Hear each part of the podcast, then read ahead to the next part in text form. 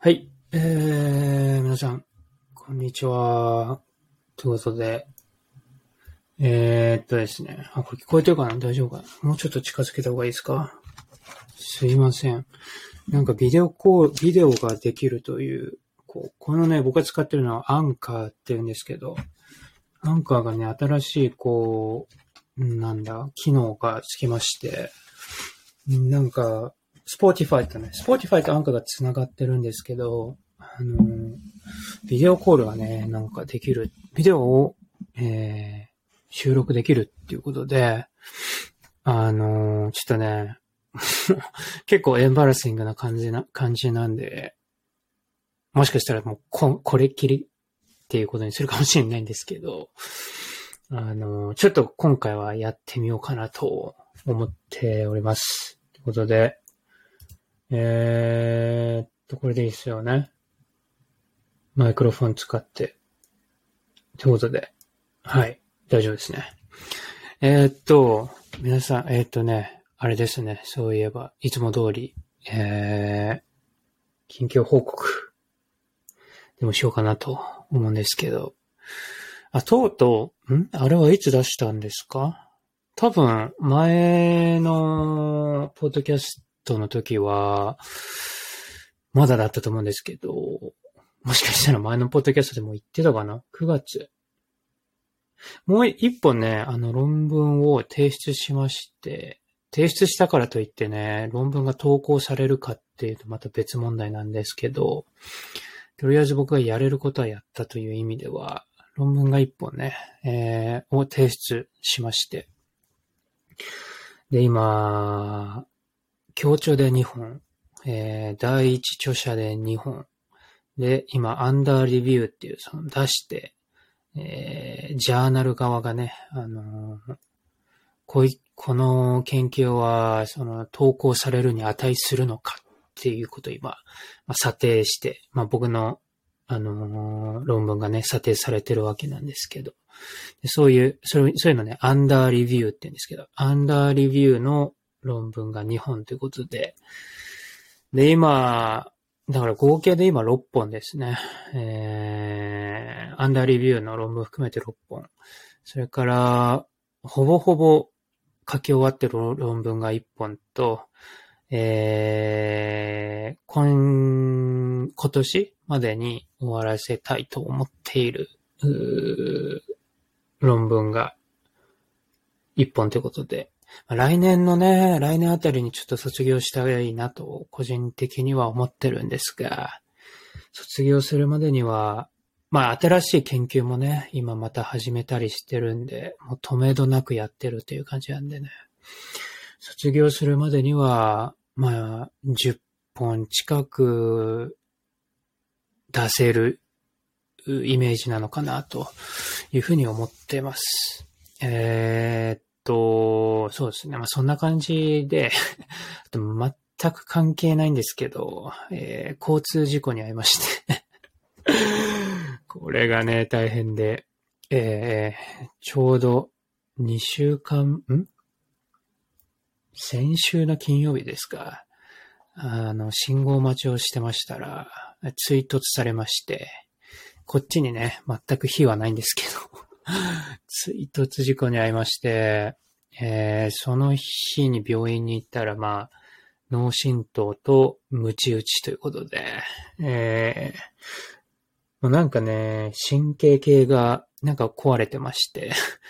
えー次の日には胃痛と下痢があ止めどなく来まして、起きたとてめちゃくちゃ眠くて、えー非常に疲れているということで、えー4日間ぐらいはちょっとね、ベッドの上から、えー起き上がれないみたいな感じで結構ね、激しかったです。車はね、そんな大したことなかったんですけど、うん、ちょっと頭がぶっ壊れちゃったっていう、そんな感じですね。今はね、な、なんとか、まあ、まあ今ちょっとね、えー理学療法士の方に、えーお世話になってまして、週2回リハビリに行っているという、そういう感じなんですよね。ちょっとね、首、やっぱり首の、このなんか頭の下のちっちゃい筋肉がなんかすごい重要らしくて、そこがすごい凝り固まりやすくなってて、で、体のこう異変みたいなものはそこから来てるみたいな感じで、えー、週2回、フィジオに、えー、リハビリに通っているという状態でございますね。そんなことはね、えー、それがまあ、近,、えー、近況報告ですかね。まあ、あとは楽器が始まって、またね、かなりいろんなことが忙しくなってきたなっていう感じです。今日も、えー、週末に、えー、収録これしてますけど、うん、基本的には、コンピューターの前にずっといるっていう、まあそういう生活をね、えー、しております。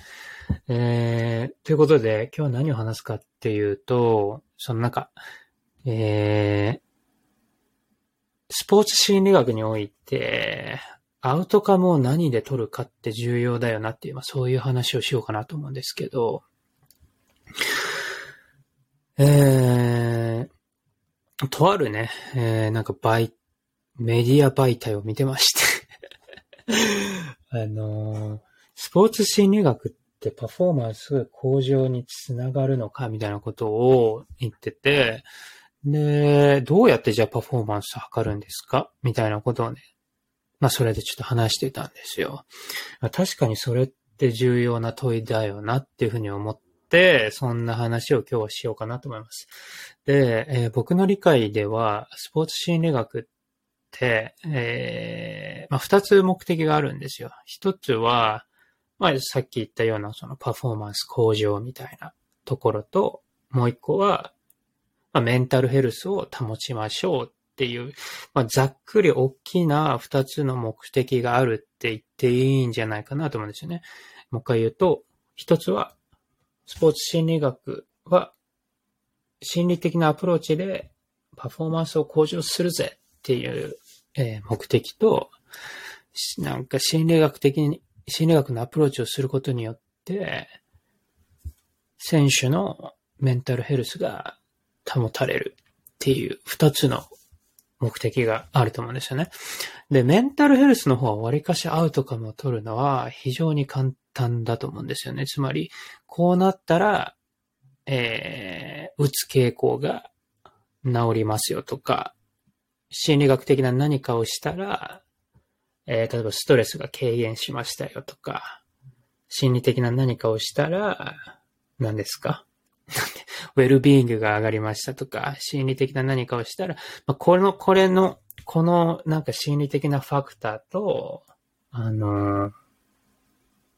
あ、メンタルヘルスのアウトカムが繋がってますよっていうのね、まあ、割かし言いやすいんじゃないかなと思うんですよね。つまりその、まあ、さっき言ったようなストレスとか、ディプレッションとか、ウェルビーイングとか、バーンアウトとか、燃え尽き症候群とかこのファクターとあメンタルヘルスのアウトカムは繋がってますよっていうのはかなりこう、理にかなった、あというかまあ理解しやすい、えー、なんか関係性なのかなと思うんですよね。一方で、えー、その、パフォーマンス向上、スポーツ戦略で何かしたら本当にパフォーマンス向上するのかっていうのは、まあ確かに、えー、疑う余地はあるよなと思うんですよね。研究しながら。で、僕実際そういうことも絶対やりたいなと思いながら全然やれてないっていう状況なんですけど、で、そもそもスポーツのパフォーマンスとは何かっていうことを考えると、いくつか分類できると思うんですよね。つまり、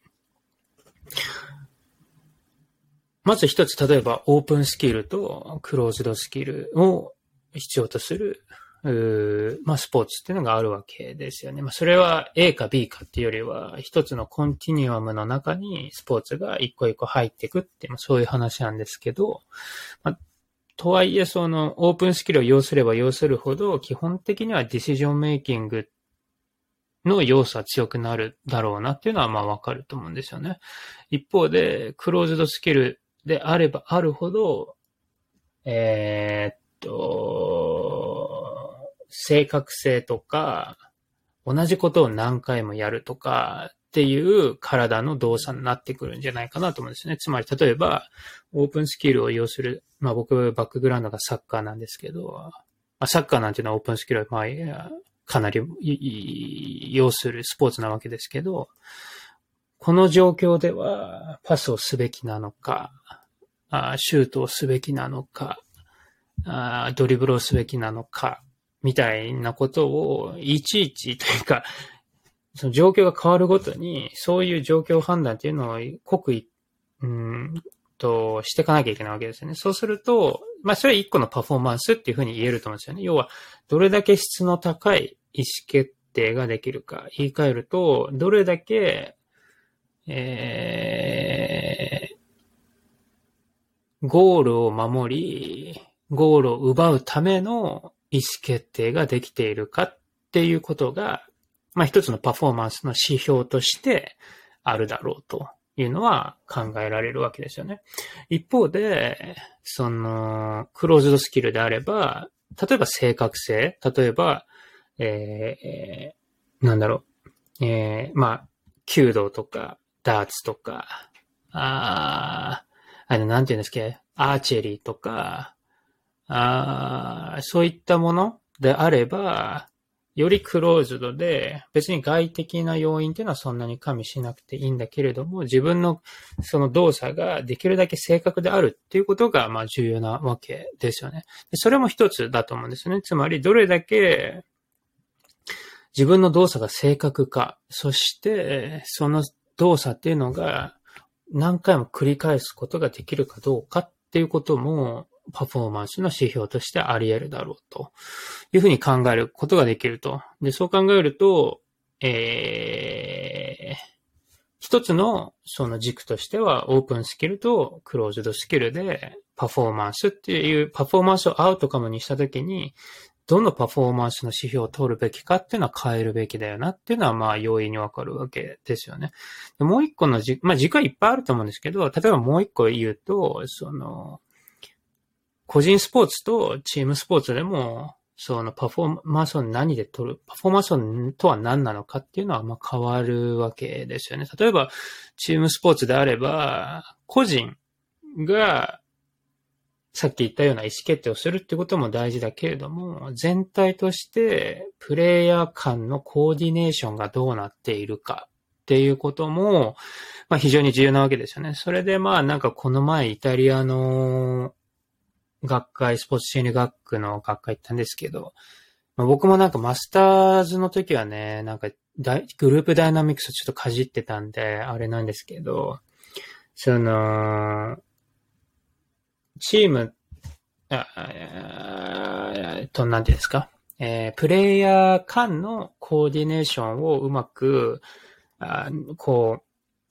プレイヤー間のコーディネーションを向上させるためにはどうすればいいかみたいな感じので、なんかシェアード、シェアードメンタルモデルっていうのがあるんですよね。あの、もしくは、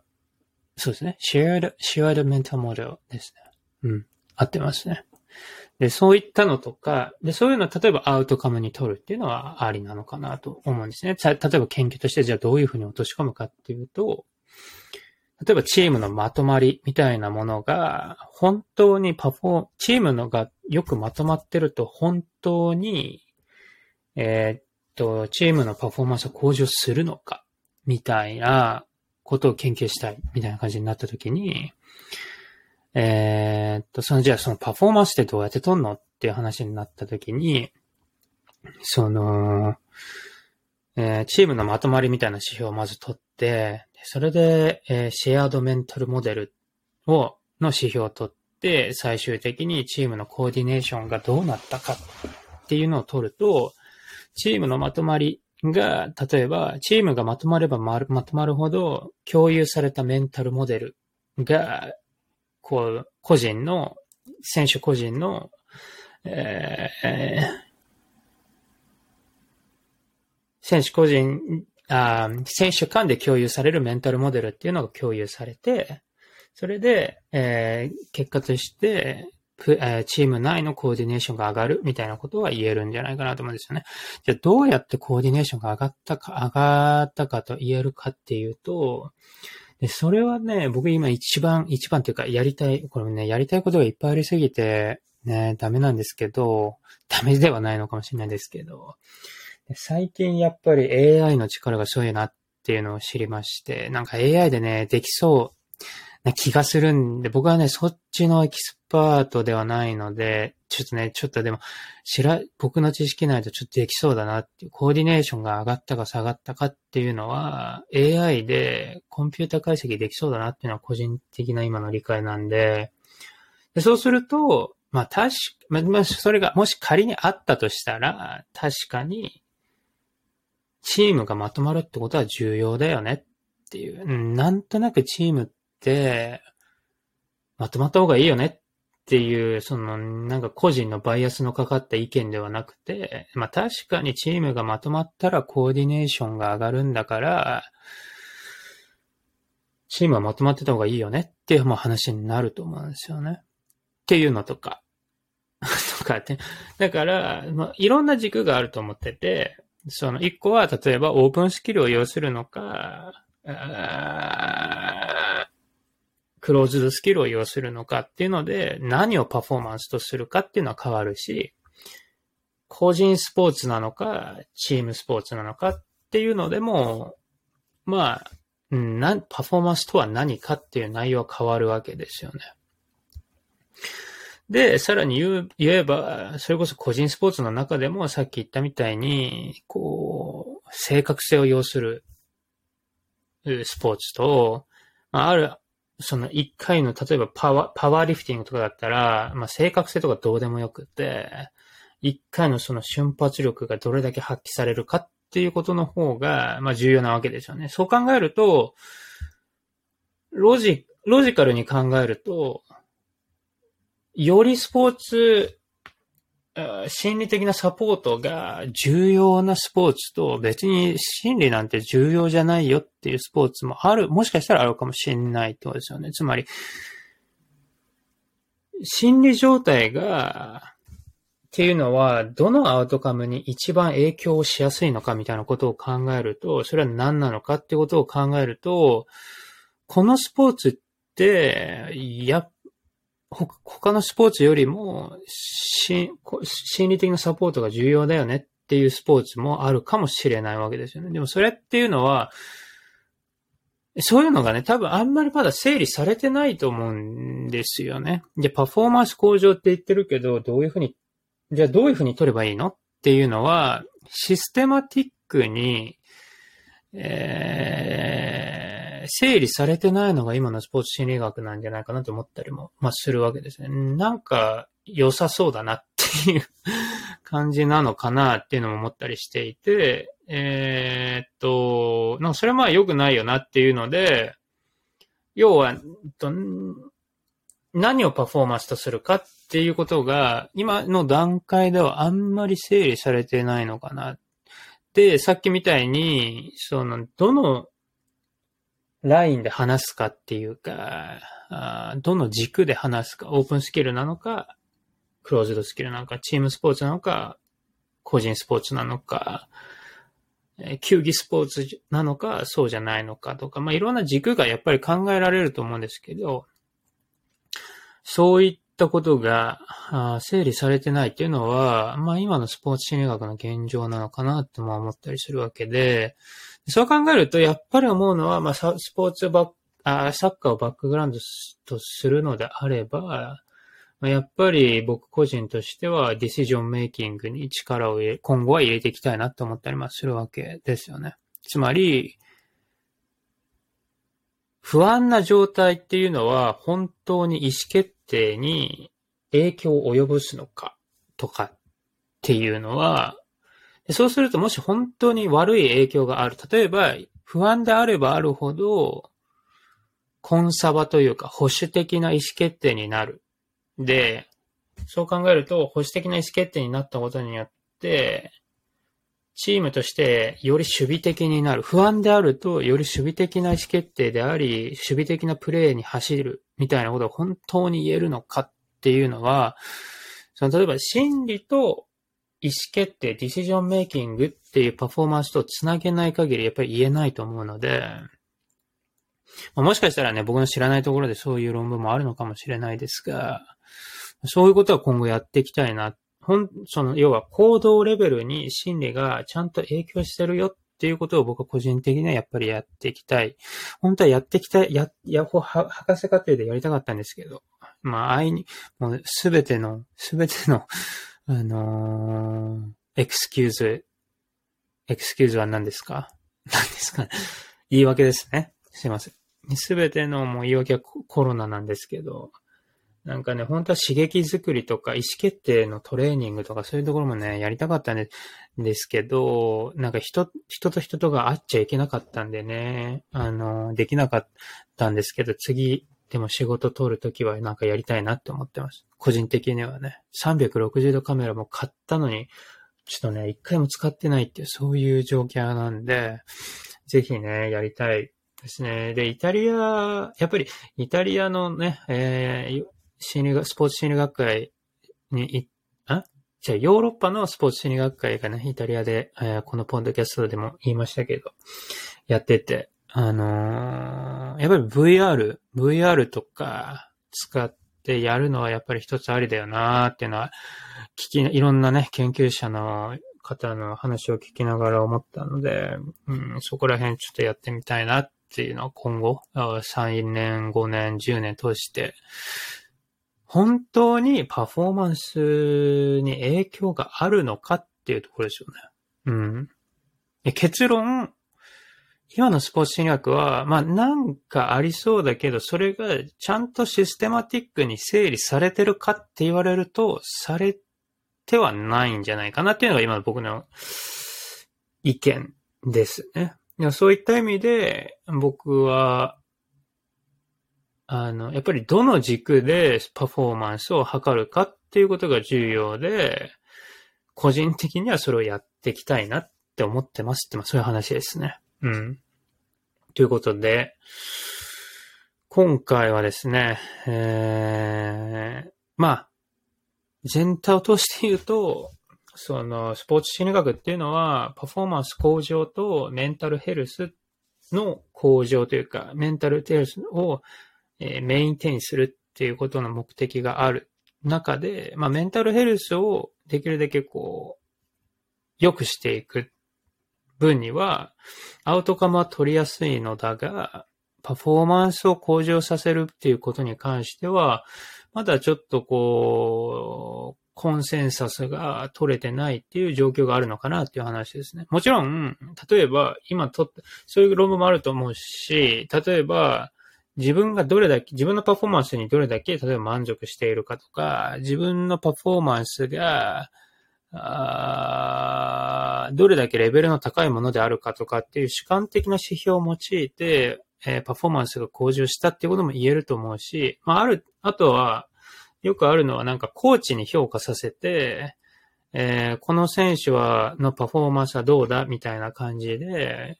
まあ、要は、コーチって、あのー、一応例えばその、一応コーチ、そのスポーツの教育を受けているっていうクレデンスがあるので、まあそういった意味では、まあその人の言ってることは正しいだろうというもとで、という前提のもとでまあやってたり、でもそれも結局主観でやってるわけなんで、まあそういった意味では、こう、運動学習とスポーツ心理学、まあ、運動学習もスポーツ心理学の一部なのかもしれないですけど、ただ運動学習とか、運動学習と、その、スポーツ心理学がもっとこう、インテグレートされていくと、あの、よりこう、スポーツ心理の価値が高まっていくんじゃないかなって個人的にはま思ってるっていう、ま、そういう話ですね。ということで、えー、またね、30分ぐらい近くになっちゃったんで、今日はね、この辺でやめようかなと思います。ということで、またね、えー、来月は10月後半ということで、えー、それまでにはね、もう一本論文が出せていればいいかなと思っております。ということで、またね、えー、一日一日大切にしながら、就活しながら頑張っていければなと思っております。ということで、えー、この辺で、えー、今月は締めさせていただければなと思います。ありがとうございました。さよなら。